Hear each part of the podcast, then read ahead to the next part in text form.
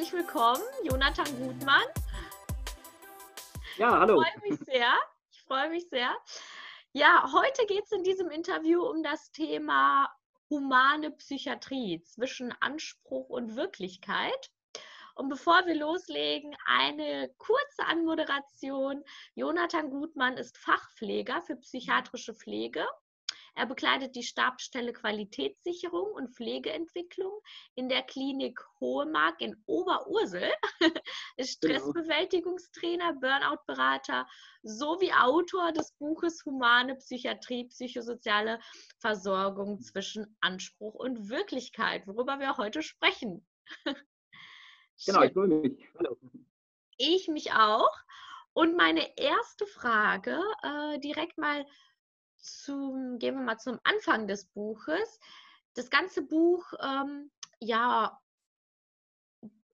ist ja auch ausgelegt auf so eine Haltungsfrage, sage ich mal. Es geht viel um ökonomische, soziale, rechtliche ähm, Faktoren, Rahmenbedingungen. Und da möchte ich gerne einmal von Ihnen hören, was war denn die Intention, dieses Buch zu schreiben? Ja, genau, das haben Sie schon ganz gut erkannt. Es geht ja relativ viel um diese Haltungsfrage, vor allem wenn es um humane Psychiatrie geht. Ähm, ja, dann versuche ich mal so ein bisschen zu erklären. Es gibt natürlich nicht nur einen Grund, es waren mehrere Gründe, warum ich dieses Buch ähm, verfasst habe. Ähm, zum einen sind es natürlich zwei Zitate, die mich schon länger irgendwie mit bewegen. Das eine ist ein Zitat von William Shakespeare, der mal gesagt hat, äh, beklage nicht, was nicht zu ändern ist, aber ändere, was zu beklagen ist. Mhm. Das hat mich irgendwie lang irgendwie beschäftigt, dieses Zitat. Und dann habe ich ein Buch von dem äh, amerikanischen Psychiater Alan Francis gelesen, das heißt äh, Normal gegen die Inflation psychiatrische Diagnosen. Und ein Satz, den er da geschrieben hat, ähm, der heißt, jeder verantwortungsvolle Mensch muss schlecht ausgeübte und ihre Kompetenz überschreitende Psychiatrie kritisieren und der Kritik anderer beipflichten. Mhm. Und irgendwie habe ich mich dabei erwischt, dass diese beiden Sätze mir ziemlich lange auch so mein, mit meinem Berufsleben ähm, nachgingen und ich mir gedacht habe, ähm, ja, ich möchte da irgendwie auch mal was dazu sagen. Also diese Sätze sprechen ja auch eine gewisse Sprache, eine deutliche Sprache, denke ich auch. Und ähm, es hat natürlich mit einer gewissen Unzufriedenheit, mit bestimmten aktuellen Entwicklungen zu tun, mit, ich glaube, auch vielen negativen Berichten und Beispielen. Wobei ich natürlich an der Stelle auch betonen will, dass nicht alles schlecht ist und nicht alles negativ ist und es durchaus relativ gute Beispiele auch, was Psychiatrie angeht, eben gibt. Aber ich wollte mit dem Buch eben mal versuchen, so einen gewissen Ist-Zustand, so einen groben Ist-Zustand eigentlich darzustellen und vielleicht auch aufzuzeigen, wo kann es eigentlich hingehen. Mhm. Ich habe mir gedacht, ich darf mich natürlich nicht beschweren, wenn ich mich irgendwie in meinem Kämmerchen verziehe und ja nichts dagegen tue. Und deswegen habe ich mal versucht, das etwas aufzugreifen. Und äh, insgesamt ist es ja so, mit meinen Büchern und Veröffentlichungen möchte ich ja irgendwie Dinge aufgreifen und auch darstellen, wie sie aktuell noch nicht so aufgegriffen wurden. Und deswegen habe ich mich natürlich auch so für diese A bis Z-Variante, die ja im Titel nicht steht, äh, entschieden. Aber ich dachte mir, das ist so eine perfekte Möglichkeit, wie man mal so eine schnelle Übersicht mit diesen einzelnen Begriffen einfach bekommt. Und natürlich gilt es auch noch ein bisschen, die einzelnen Begriffe zu vertiefen. Aber wenn ich mal so einen Schnellüberblick haben möchte, dann dient es natürlich auch so ganz gut. Also ich möchte eigentlich so, ein, ja, so einen Beitrag zur Verbesserung der psychosozialen Versorgung damit leisten und natürlich auch zum Nachdenken und möglicherweise eben auch zu einem Umdenken anregen mit dem Buch. Das waren so die Hauptintentionen, würde ich sagen, ja. Total schön. Ja, Sie hatten gerade auch noch kurz dieses Lexikon erwähnt. Da habe ich nachher auch noch mal eine kleine Frage zu. Und bleiben wir mal beim Titel Humane Psychiatrie. Was bedeutet für Sie denn human oder humane Psychiatrie?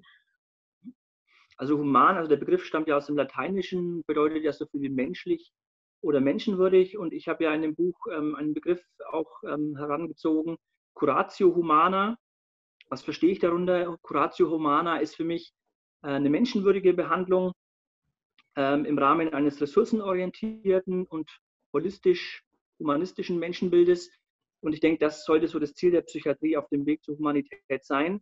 Ähm, wenn man sich die Psychiatriegeschichte anguckt, wird einem ja schnell deutlich, dass die Psychiatrie viele Jahre lang nicht sonderlich von Humanität geprägt war. Wenn man sich diese schauderhaften Behandlungsmethoden ansieht, mhm. wie Wegsperren, Anketten, Insulinschocks, Lobotomie. Ähm, deshalb denke ich, dass wir unbedingt weg müssen vom Paternalismus hin zur Humanität. Und die Psychiatrie, wenn sie human sein möchte, was denke ich Ziel sein muss, wenn, dann muss es einfach ein Ort der Begegnung auf Augenhöhe sein, wo sich Menschen mit anderen Menschen begegnen, wo es um ein ehrliches Interesse geht am Gegenüber, wo es um ja, eine Offenheit geht, individuelle, personenorientierte und zentrierte Behandlung und Begleitung, auch hinsichtlich, denke ich, bestimmter Alternativen. Ganz wichtig ist für mich, ähm, dass humane Psychiatrie natürlich ähm, anthropologische Aspekte beinhalten muss. Also die Frage ist ja, inwieweit psychische Störung auch ein, sage ich mal, normales Verhalten auf äh, etwas Bestimmtes sein kann oder diese, sage ich mal, psychische Störungen in Anführungszeichen eben auch mögliche Lösungsversuche für irgendwelche Probleme im Alltag sein können. Was für mich noch ganz wichtig ist, ist auch, ähm, dass man Krisen immer als Chancen sehen muss für Wachstum und Veränderung. Und da hat auch ähm, Max Frisch mal einen schönen Satz gesagt, ähm, Krise ist ein produktiver Zustand, man muss ja nur den Beigeschmack der Katastrophe nehmen. Und das ist für mich auch ein wichtiger Satz, auch in der Arbeit mit Menschen, die eben mit psychischen Störungen zu tun haben. ja, ich denke, bestmöglich unterstützend müssen wir arbeiten. Äh, Zwang ist natürlich auch ein wichtiges Thema. Ich denke, wir müssen natürlich mit allen Mitteln versuchen, Zwang zu vermeiden. Mhm. Ähm, und da denke ich auch, es ist eine wohlwollende, teilweise verstehende und auch, würde ich sagen, abwartende Haltung wäre vonnöten. Nicht zu schnell vielleicht auch mit Medikamenten eingreifen, sondern einfach mal sich Zeit nehmen und versuchen, sich in den Gegenüber eben hineinzuversetzen. Wahrscheinlich sind auch so Begriffe wie Recovery, also diese Wiedergesundung und ähm, Empowerment eben Begriffe, die in der Psychiatrie gelebt werden müssen. Ähm, ja, auch denke ich, die Diagnosen müsste man natürlich anschneiden und diskutieren. Zum einen ist die Diagnose ja dazu da, dass man den Weg geebnet bekommt in eine psychiatrische, psychotherapeutische Behandlung. Zum anderen können aber ja, wie wir alle wissen, Diagnosen auch stigmatisieren und viele Menschen, die eine psychiatrische Diagnose bekommen haben, die fühlen sich dann auch natürlich dadurch von der Gesellschaft stigmatisiert.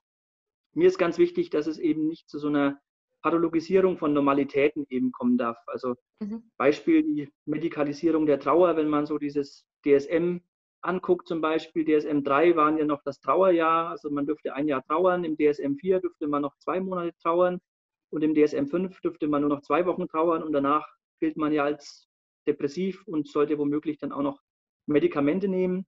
Ich denke, sowas darf nicht sein, weil Trauer ist ja so ein individueller Prozess mhm. und da nach zwei Wochen schon zu sagen, man ist depressiv und soll womöglich auch noch dann Psychopharmaka einnehmen, ähm, das finde ich natürlich nicht in Ordnung. Genauso diskutieren müsste man an der Stelle wahrscheinlich auch so die offenen Stationstüren beziehungsweise die geschlossenen Stationstüren. Mhm. Wenn man sich die akutpsychiatrischen Stationen in Deutschland anschaut, dann ist ja die allergrößte Anzahl immer noch geschlossen geführt und das mhm. trägt ja auch zur Stigmatisierung bei. Also wenn man dieses Bild von außen, jemand, der sich nicht mit Psychiatrie auskennt, für den ist Psychiatrie Menschen, die verrückt sind wahrscheinlich, die irgendwo weggeschlossen werden, weil sie eben eine Gefahr darstellen. So wird es ja oftmals verstanden. Und wenn man mal selber reingucken würde, dann würde man denken, dass das Menschen wie Sie und ich sein können, weil ja niemand davor geschützt ist, selber im Leben auch mal eine psychische Störung eben ja zu bekommen oder darunter zu leiden. Ähm, genau in dem Zusammenhang denke ich ja auch, es ist wichtig, dass humane Psychiatrie natürlich gute Konzepte hat. Da gibt es ja, was Zwang angeht, zum Beispiel das Safe Words Modell, das sich damit auseinandersetzt. Ausreichende Personalausstattung ist natürlich wahnsinnig wichtig und natürlich geschultes Personal. Natürlich meiner Meinung nach auch hinsichtlich der Haltung dem Menschen gegenüber. Mhm, mh, mh. Und vielleicht auch noch ein Punkt, den man diskutieren kann, ist so die Ökonomisierung des Sozialen. Also ist die Frage, muss, müssen wir wirklich so viel ähm, Geld erwirtschaften. Ich denke, ähm, das geht so ein bisschen von der Grundidee, also eigentlich den Menschen zu helfen oder den Menschen helfen zu wollen. Da geht es meiner Meinung nach ein bisschen weg. Hm. Sie sagten auch gerade kurz ähm, im, in Ihren letzten Sätzen, wie wichtig da auch die Haltung ist, ähm, auch aufs Personal geschaut. Sie hatten auch in dem Buch geschrieben, weg von äh, Top-Down, ne, eher hin zu Bottom-up. Also, dass das auch nochmal ein ganz wichtiger Aspekt ist und interessant fand ich auch ähm, den Satz, den Sie geschrieben haben, ähm, jetzt zu Beginn Ihres Satzes nochmal, den Sie gerade gesagt haben, die Verabreichung von Medikamenten, da geht es gar nicht so richtig äh, um die Verabreichung der Medikamente, sondern um die Art und Weise und der Beziehung, wie diese Medikamente denn verabreicht werden, von wem, welche halt, in welcher Haltung. Das fand ich auch nochmal einen sehr, sehr spannenden Aspekt, der, finde ich, zu dieser Humanität passt. Ja, auf jeden und, Fall. Also gibt ja da auch so einen ähm, ja, ähm, interessanten Satz von Michael Barlind, der da gesagt hat, ja, nicht die Flasche Medizin oder die Tablette ist ausschlaggebend, sondern eben auch die Art und Weise, wie man sie gibt. Und ähm, dazu hat Thomas Bock, den ich sehr schätze, seine Arbeiten und Ansichten, der hat dazu auch mal was Interessantes gesagt, dass es eben nicht nur auf die Chemie des Wirkstoffs ankommt, sondern ganz wesentlich eben auch auf die Chemie der Beziehung. Also mhm. äh, vielerorts wird ja, glaube ich, schon immer noch sehr auf die biologische Komponente gesetzt ähm, oder zu stark was man so an den, ja, der Monopolstellung der Psychopharmaka vielleicht auch noch sieht oder wenn man sich anguckt, wie wichtig noch die Pharmakotherapie in der Psychiatrie eben ist.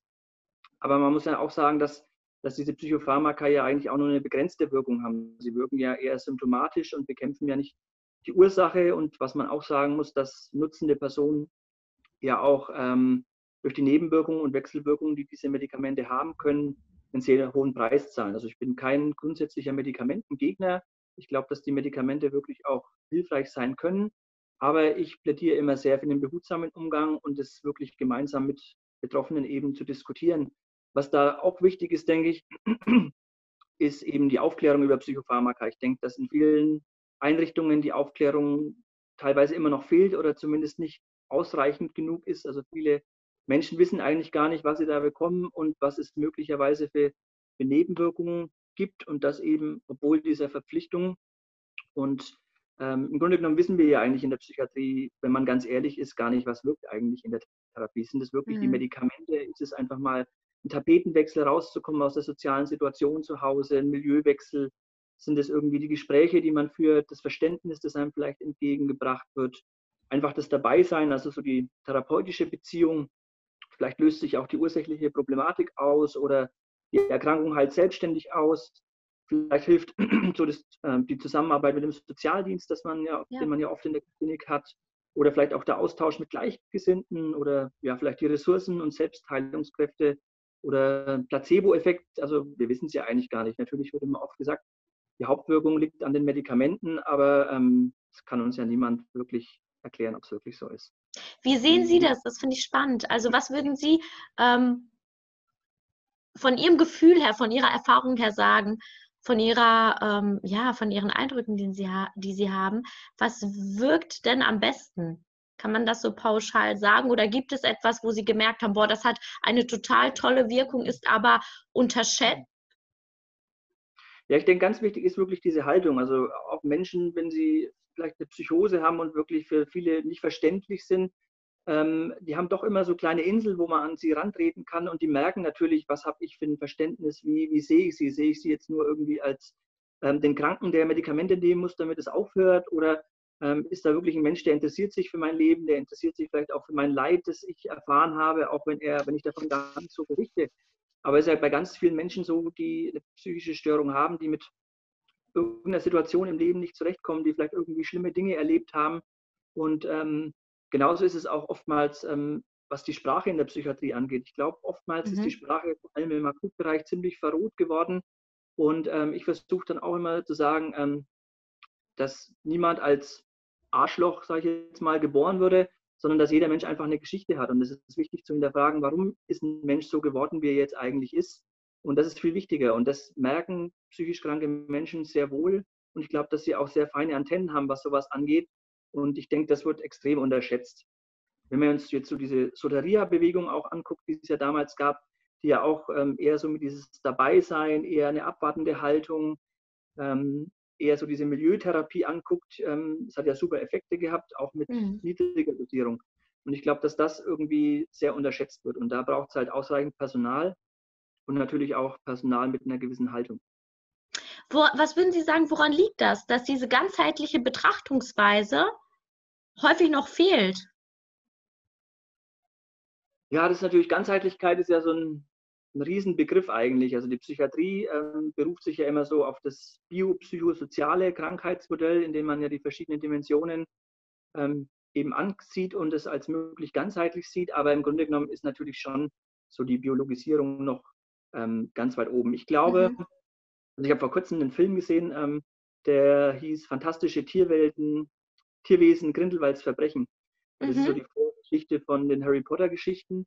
Und da hat die Hauptfigur einen ganz interessanten Satz gesagt, den ich denke ich auch, den man so in die Psychiatrie auch aufnehmen kann.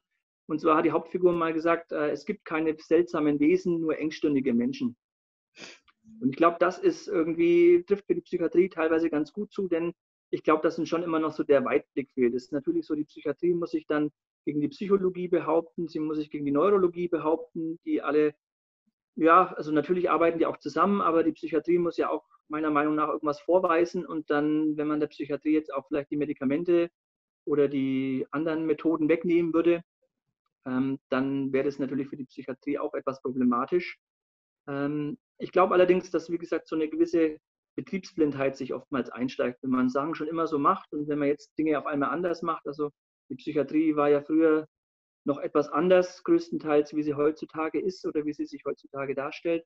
Und ich glaube, das ist so ein Hauptproblem eben. Ähm, ja, dann denke ich mir auch, viel ist so dieses, dieser Evidenzgedanke, dass vieles äh, messbar sein muss. Also natürlich ist es gut, wenn man Dinge messen kann, mhm. aber so haltungstechnische Sachen sind ja schwierig zu messen, wie Empathie zum Beispiel, so ganz wichtige, vielleicht weiche Faktoren einfach. Und ich denke, die sind meiner Meinung nach ja genauso wichtig, wenn nicht sogar wichtiger als irgendwelche evidenzbasierten Geschichten. Und jetzt daraus resultierend, wie könnte denn Ihrer Meinung nach die Psychiatrie als ja, flächendeckende humane Institution aussehen? Das ist natürlich auch keine, keine einfache Frage, die sich hm. mit einem Satz beantworten lässt.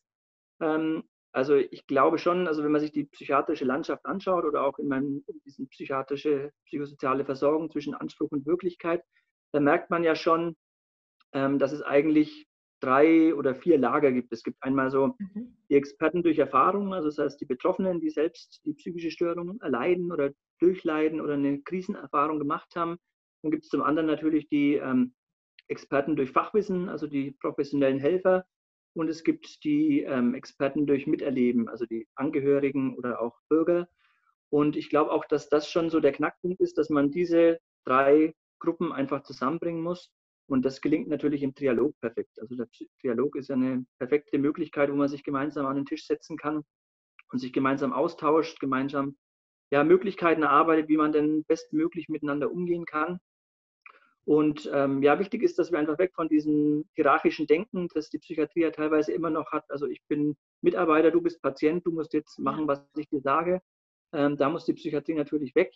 Und eine gute Möglichkeit zum Beispiel ist so der Einbezug von Ex-In-Genesungsbegleitern zum Beispiel. Ich denke, das sind ja Personen, die ähm, eine Krisenerfahrung gemacht haben, die dann eine Ausbildung gemacht haben in dem Bereich auch, wie man eben auch Menschen, die sich in so einer psychischen Krise befinden, begleiten können. Und ich glaube, wenn man die mehr in Einrichtungen einbauen könnte, dann wird sich auch das Klima verändern. Dann wird man vielleicht auch anders über die Betroffenen reden.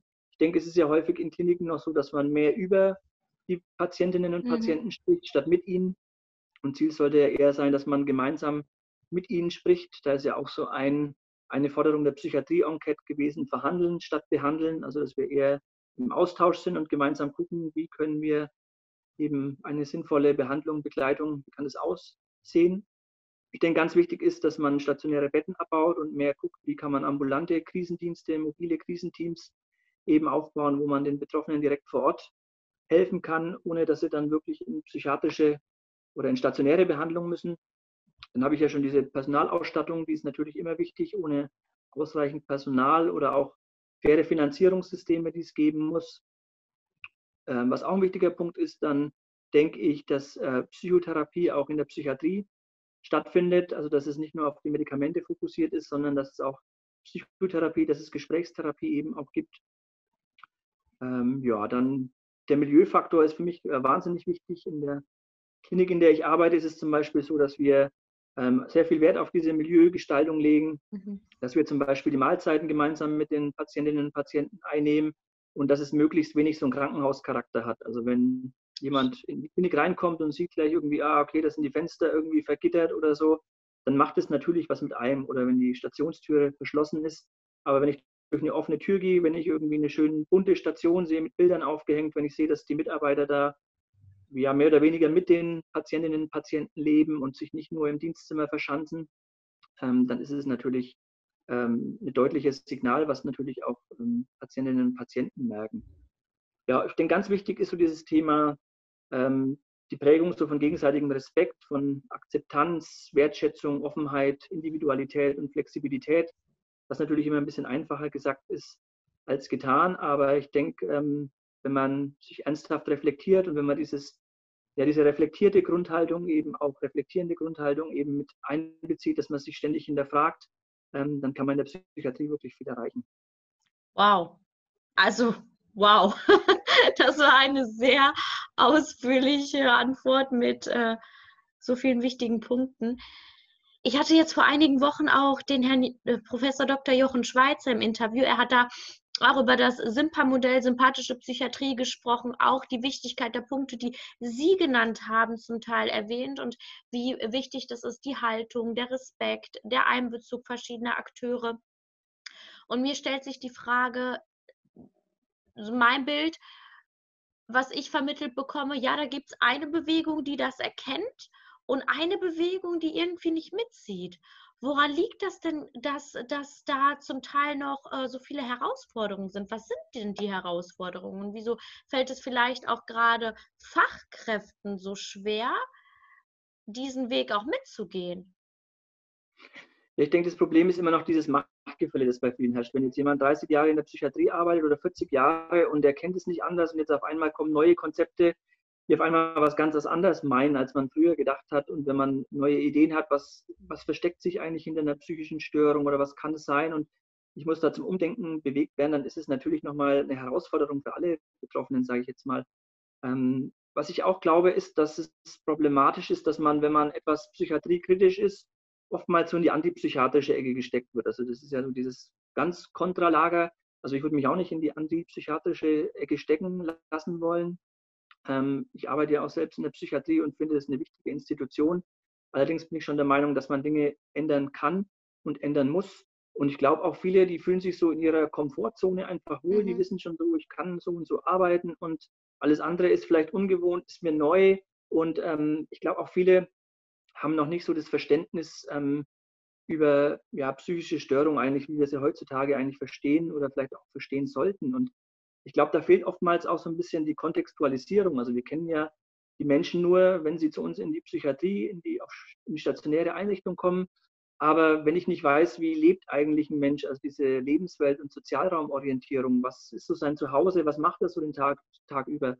Das war für mich so eine ganz entscheidend, äh, entscheidende Prägung, auch wie ich in meiner Fachweiterbildung dann eben ähm, ja, im ambulanten Dienst war und dann wirklich mhm zu Hause bei den Betroffenen war und eine komplett andere Rolle einnehmen musste. Also plötzlich bin ich der Gast und quasi ich muss ähm, um Erlaubnis, um Eintritt bitten. Ich muss auch dem, dem anderen bitten, mir Einblick in seine Erlebenswelt einfach ähm, zu bieten. Und wenn ich dann diesen, ja, wenn ich das mal verstanden habe und verinnerlicht habe, und ich glaube, das ist schwierig, wenn ich den Betroffenen eben nur von einer Seite kenne und nicht, wie er eigentlich auch zu Hause funktioniert und sage ich mal, vielleicht auch, wenn es ihm in Anführungszeichen gut geht. Viele kennen ja Menschen wirklich nur, wenn sie in Krisenzeiten sind, aber gar nicht, wenn sie eigentlich zu Hause in ihrem Umfeld sind, wenn sie ihrer Arbeit, ihrer Tätigkeit nachgehen. Und wenn man das mehr in den Blick bekommen könnte, dann würde man, glaube ich, auch ein ganz anderes Bild bekommen. Okay, sehr spannend. Ich würde gerne auch noch wissen von Ihnen, wenn wir mal wieder in Ihr Buch reingehen da und jetzt dieses Lexikon aufgreifen und an Betracht dessen, was Sie auch alles gesagt haben, was wären denn für Sie so die drei wenn man das überhaupt sagen kann, wichtigsten Worte, die sie jetzt einfach so sich rauspicken und sagen, boah, das sind drei, auf die sollte man immer, immer schauen? Ja, das ist natürlich Gibt's wahnsinnig das? schön. Ja. So über, über 100 Begriffe, die da aufgelistet werden und ähm, ja, Was denke, macht für Sie humane Psychiatrie aus mit drei Begriffen aus dem Lexikon? Also ich denke, ähm, ganz wichtig, ähm, man muss auf jeden Fall versuchen, Zwang zu vermeiden. Also mhm. Ich glaube, dass es wahrscheinlich nicht immer komplett möglich ist. Also wenn zum Beispiel, keine Ahnung, ein hochintoxikierter Patient auf Station kommt, der versucht hat, ähm, keine Ahnung, seinen Nachbarn umzubringen, der nicht sieht, dass er eigentlich Hilfe benötigt oder zumindest mal zum Ausnüchtern vielleicht wenigstens mal eine Nacht bleibt, ähm, dann ist es manchmal nicht möglich, ähm, wenn er dann auch Personal angreift, wenn er sich selbst schädigen möchte. Aber ich glaube, dass es da schon viele Möglichkeiten gibt. Ähm, in dem Sinn würde ich dann eben auch sagen, ähm, viele alternative Behandlungsmethoden und Konzepte als zweiten Punkt. Das ist, finde mhm. ich, auch so ein ganz wichtiger Punkt, jenseits der Psychopharmakotherapie und natürlich auch, was mich immer sehr beschäftigt, denn dieser behutsame Umgang mit Psychopharmaka. Warum? Ich denke, diese Begriffe sind natürlich selbstsprechend, wenn die Psychiatrie eben, also wenn der Nutzen der Psychiatrie dem möglichen Schaden nicht überwiegen soll. Sehr, sehr schön. Vielen, vielen Dank.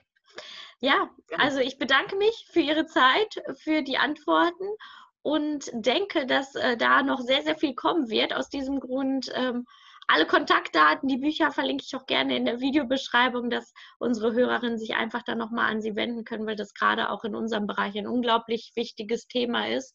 Und ich es schön finde, ähm, mit Ihnen heute genau darüber zu sprechen. Ich glaube einfach, dass es ganz viele Impulse nochmal setzen kann. Ja, und bedanke mich einfach nochmal ganz recht herzlich. Vielen, vielen Dank. Ich bedanke mich für Ihr Interesse.